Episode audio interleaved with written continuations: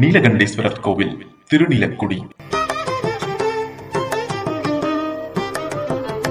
மிருகண்டு முனிவரும் அவரின் மனைவியும் புத்திர பேரு வேண்டி இறைவனை வழிபட்டு வந்தனர். அவர்கள் பக்திக்கு மெச்சி இறைவன் அவர்கள் முன் தோன்றி ஆயிரம் ஆண்டுகள் வாழும் துர்க்குணங்கள் நிறைந்த மகன் வேண்டுமா? அல்லது பதினாறு வயது வரை மட்டுமே வாழும் தலை சிறந்த மகன் வேண்டுமா? என்று கேட்க மிருகண்டு தம்பதியினர் பதினாறு வயது மகனே வேண்டும் என்று வரம் கேட்டனர். மிருகண்டு தம்பதியருக்கு இறைவன் அருளால் பிறந்த மார்க்கண்டேயர் சிறந்த சிவபக்தராக விளங்கினார். அவருக்கு பதினாறு வயது நடக்கும் போது அவரின் பெற்றோர் இறைவன் கூறியபடி விதிக்கப்பட்ட ஆயுள் பதினாறு வயதுதான் என்பதை மார்க்கண்டேயருக்கு கூறினர். சிவபெருமானே அவரின் ஆயுளை காக்க முடியும் என்று மார்க்கண்டேயர் ஒவ்வொரு சிவஸ்தலமாக தரிசித்து வரும்போது திருநிலக்குடி தலத்திற்கும் வந்து ஈசனை வழிபட்டார். இங்கு வந்து நாளும் பொழுதும் சிவபெருமானை எண்ணி தியானிக்கிறார்.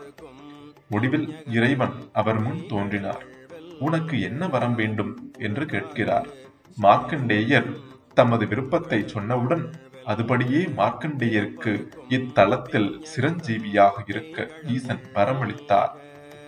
அத்தகைய சிறப்பு பெற்ற தலம் திருநீலக்குடி.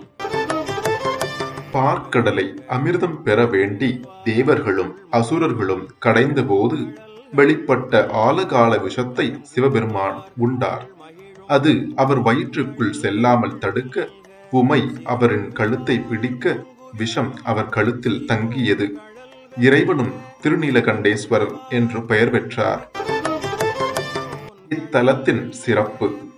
இத்தலத்தில் இறைவன் திருநீலகண்டேஸ்வரருக்கு செய்யப்படும் நல்லெண்ணெய் அபிஷேகம் மிகவும் சிறப்பு வாய்ந்தது. இங்குள்ள மூலவருக்கு எண்ணெயால் அபிஷேகம் செய்யும் போது பாத்திரம் பாத்திரமாக நிறைய எண்ணெயை சுவாமியின் மீது ஊற்றி அபிஷேகம் செய்வார்கள். எவ்வளவு எண்ணெய் ஊற்றி அபிஷேகம் செய்தாலும் அத்தனையும் சிவலிங்கத்திற்கு உள்ளேயே உறிஞ்சப்பட்டு விடுவது அதிசயமாக உள்ளது. நாள் முழுவதும் எண்ணெய் அபிஷேகம் செய்தாலும் அத்தனையும் உறிஞ்சப்பட்டு விடுகிறது. இதில் ஆச்சரியம் என்னவெனில் அபிஷேகம் செய்த அடுத்த நாள் சுவாமியை பார்த்தால் அவரது சிவலிங்க திருமேனி கிட்டத்தட்ட ஒரு வருடமாக எண்ணெயே தடவாதது போல அவ்வளவு உலர்ந்து காய்ந்து காணப்படும். அபிஷேகம் செய்யப்படும் எண்ணெய் எல்லாம் எங்கு மாயமாகிறது என்பது இத்தனை காலமும் யாருக்கும் புலப்படவில்லை. எண்ணெய் அபிஷேகம் செய்யப்பட்டு கொண்டே இருப்பதால் சிவலிங்க திருமேனி வலுவழுப்பாக இருப்பதற்கு பதில் சொரசொரப்பாகவே இருக்கிறது. ஈசன் ஆழகால விஷம் உண்டு தொண்டையில் விஷம் இருப்பதால் இந்த விஷத்தன்மை குறைக்க வேண்டியே இங்கு எண்ணெய் அபிஷேகம் செய்யப்படுகிறது என்பது ஐதீகம். சுவாமிக்கு அபிஷேகம் செய்யப்பட்ட எண்ணெய் உட்கொண்டால் தீராத நோய்களும் குணமாகும்.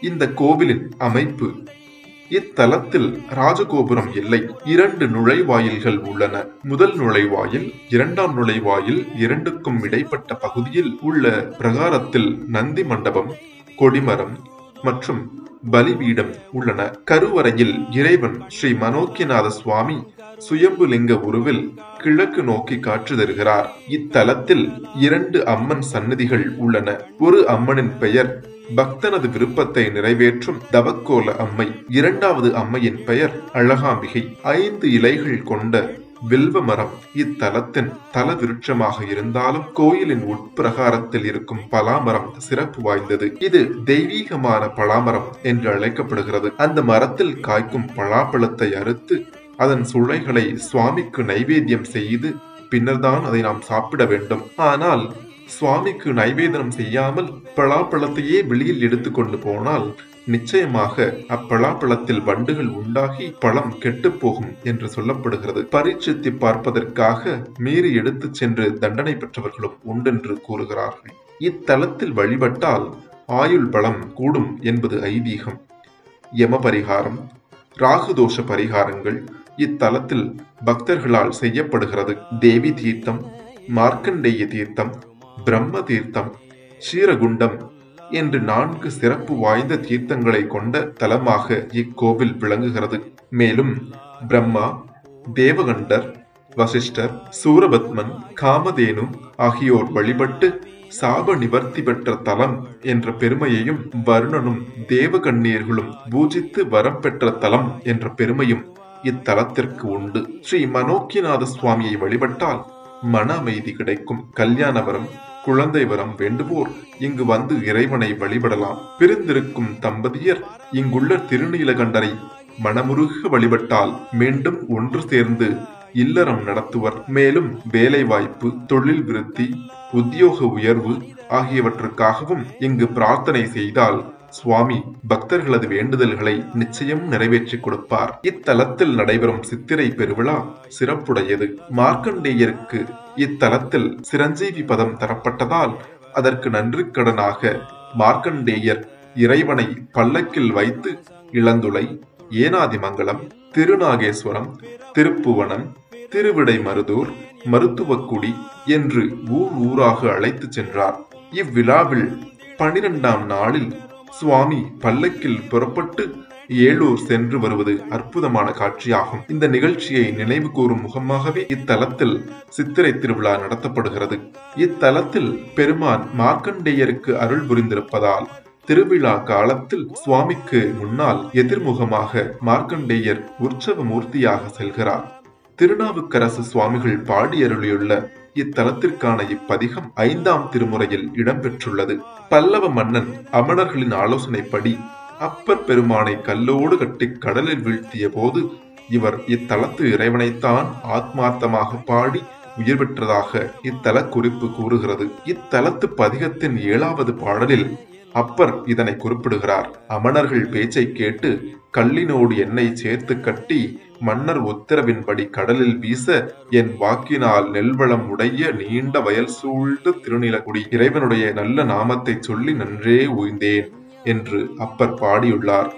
மேலும் தனது பதிகத்தில் தேடி வைத்த செல்வமும் மனைவியும் மக்களும் நீர் இறக்கும் போது உம்முடன் வரார்.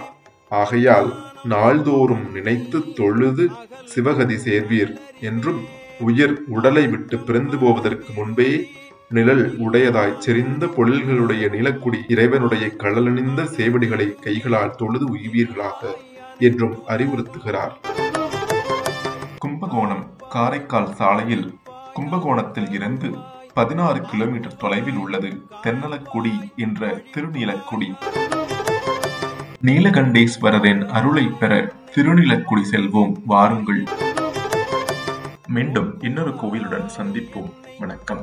ராம் உங்களுடன் இந்த வீடியோ உங்களுக்கு பிடிச்சிருந்தனா லைக் பண்ணுங்க கமெண்ட் பண்ணுங்க ஷேர் பண்ணுங்க. இது போன்ற பக்தி தகவல்களை உடனுக்குடன் தெரிஞ்சுக்கொள்ள நட்சத்திர சேனலை சப்ஸ்கிரைப் பண்ணுங்க. நம சிவாய வாழ்க. நாதன் தாழ் இமை பொழுதும் என் நெஞ்சில் நீங்காதான் தாழ் நம சிவாய வாழ்க. நாதன் தாழ் இமை பொழுதும் என் நெஞ்சில் நீங்காதான் தாழ்வா